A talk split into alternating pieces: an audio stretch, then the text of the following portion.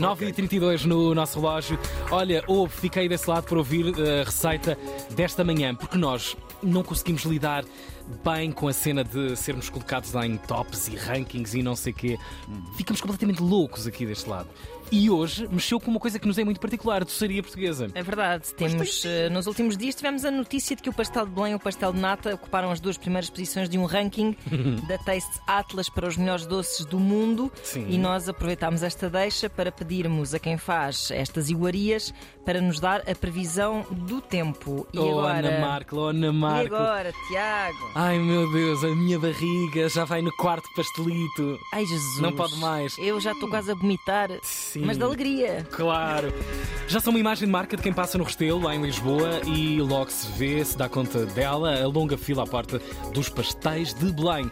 Entramos e pedimos o tempo para este fim de semana. Hoje, dia em que o sol brilha, em Portugal continental, há céu com poucas nuvens e eu tenho um segredo para vos contar.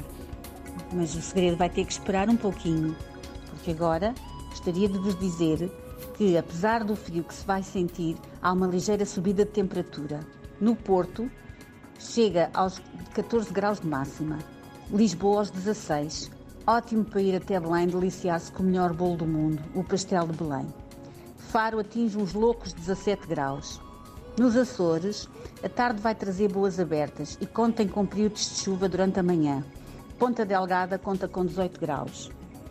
Na Madeira, o dia vai estar com muitas nuvens, sobretudo durante a tarde.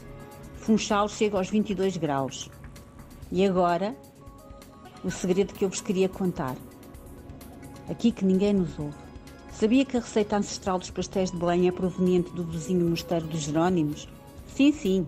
A atual loja dos pastéis de Belém era no século XIX uma refinaria de açúcar, onde alguém do mosteiro coloca à venda os doces pastéis.